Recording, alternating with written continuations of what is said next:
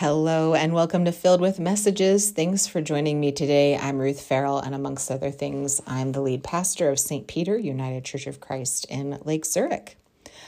Last week, I read an article listing 16 of the craziest places Americans said they've snuck a nap.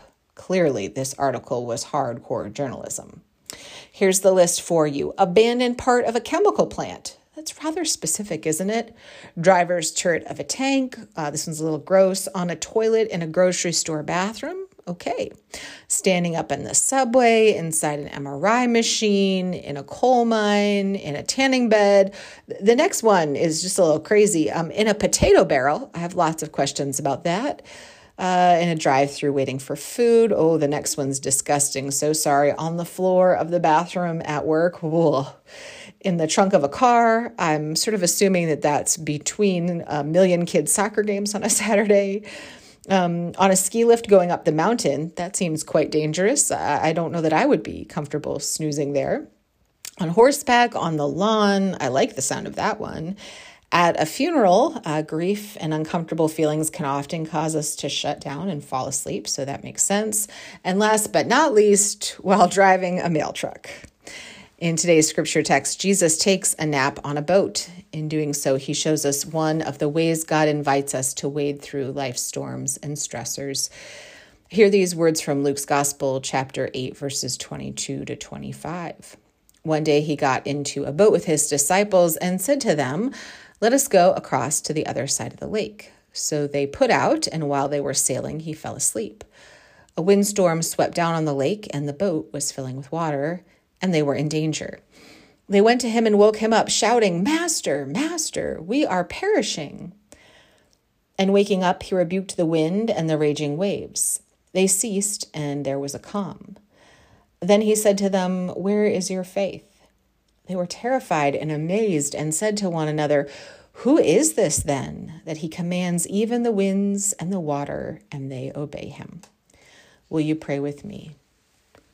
Holy Spirit, open our hearts, our minds, our bodies to receive your good news for us today. We pray these things in your name. Amen. The story about Jesus' nap appears both in Luke's gospel and in Mark's gospel. In Mark's gospel, we learn a few more details about what happened. For example, this incident took place at night. It was unusual in Jesus' day to take a nighttime boat journey across a lake. Although many of Jesus' disciples were expert fishermen, it was still significantly more dangerous to cross a lake at night. I wonder if any of the disciples hesitated before getting in the boat with Jesus. Did they raise an eyebrow when he said they were going to cross then and there? Did any of them ask if he was sure about this plan? Jesus doesn't appear to have shared why he needed to take the journey at that very moment. I wonder if that also made it harder for the disciples. We're often willing to take bigger risks if there's a good reason to do so. It's easier to cross the metaphorical nighttime waters of our lives when we feel like it will lead us to something worthwhile. But Jesus didn't give that information to his followers this time. They had to go with him, trusting that he had good reasons. As soon as the disciples put out into the lake, Jesus fell asleep. In Mark's gospel, we learn that he lay down on a cushion to nap. Isn't that a great little detail? Likely the boat was an ordinary fishing boat. In 1986, archaeologists discovered a first century fishing boat on the shores of the Sea of Galilee. The first century was, of course, the time frame in which Jesus was hanging out on the shores of Galilee, which is where this story occurs. So we can sort of surmise that the boat Jesus was in that night was similar. Not the same one, just a similar one. The boat archaeologists found is 27 feet long and 7 point feet wide. Take a moment and imagine Jesus laying down in a boat with his head on a pillow, snoring lightly as they crossed the lake. As Jesus snatched 40 winks, a storm swept down on the lake and the boat. Storms, even bad storms, were not uncommon on the Sea of Galilee. Here's my best weatherman in description of why that is. The lake is in a basin surrounded by mountains. Cool air is drawn down through the narrow mountain passages, which clashes with the hot, humid air hovering over the lake, which creates fierce storms. Since many of Jesus' disciples were fishermen on that very lake, they knew what Sea of Galilee storms felt like and how to navigate them. They knew which ones were eh, just little storms and which ones were life threatening storms. So when we read that the disciples were freaking out about the storm they were experiencing that night, we know they were not overreacting. They knew in their bones, because their families had been fishing on that lake for generations, that this was a very bad storm. They knew they were likely to lose their lives. Their panic was justified. But Jesus continued his siesta, oblivious to the danger they were all facing. How Jesus managed to keep sleeping with the boat rocking and filling with water and lightning and thunder crashing around is beyond me, but somehow he did. Frantic, the disciples roused him, shouting above the cacophony of the storm, Master, Master, we are perishing. That sounds awfully formal in English, but there's no great English word to convey what the disciples were saying, thinking, feeling. The Greek word means to be utterly destroyed, to be violently perishing. This was not a pleasant way to go.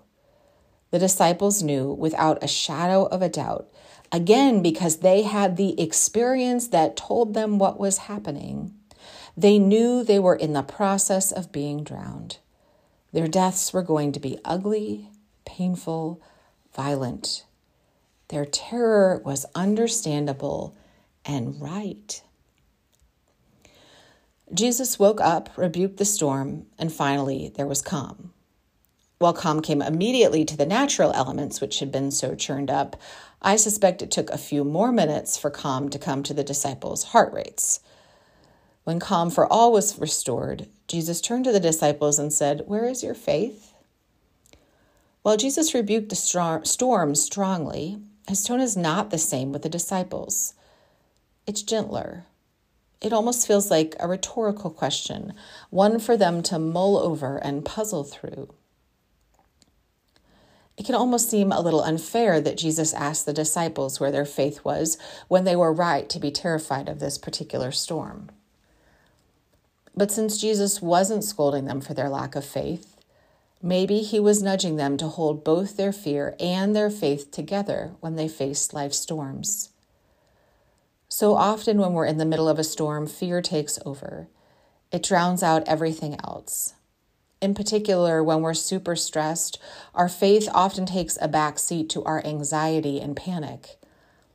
Jesus was inviting his disciples and us to a better way of managing life storms. When we're stressed and running on empty and trying to wade through all the complexity of a, sto- of a storm, let's be like Jesus and take a nap. Not all of us are great nappers, but don't check out if you fall into that category. Give me a second to clarify what napping like Jesus is. A nap is an act of faith, it's a way of surrendering control. It's a way of saying, God, I cannot manage this storm no matter how hard I try, so I'm going to trust you with it for a moment while I rest. Jesus' nap didn't last forever. And so when we nap like Jesus, it is not a way of checking out of our responsibilities for a long time. It's a brief letting go. Napping also isn't a fatalistic way of saying, que sera, sera, whatever will be, will be. Jesus didn't model a passive way of living or a passive faith, but an active one. Jesus modeled napping as an act of faith.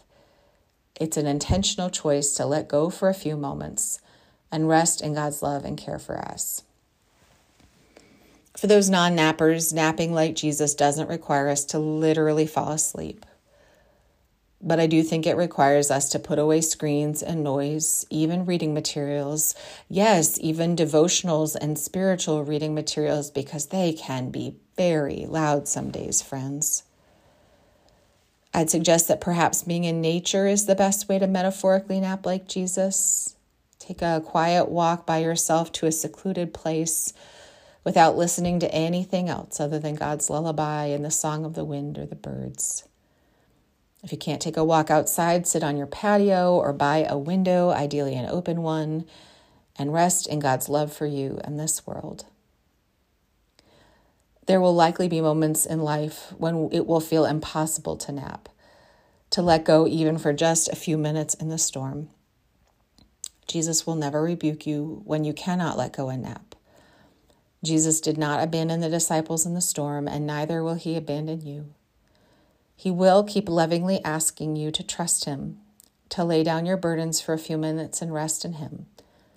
He will continue to gently invite you to take a nap and let Him fend off the storm for a little while. So go and take a nap, my friends. And as you do, may you rest in God's peace, knowing that God's face is shining on you and that God is surrounding you with love, especially when you are facing life's great storms. Grace and peace to you, dear friends. Take good care.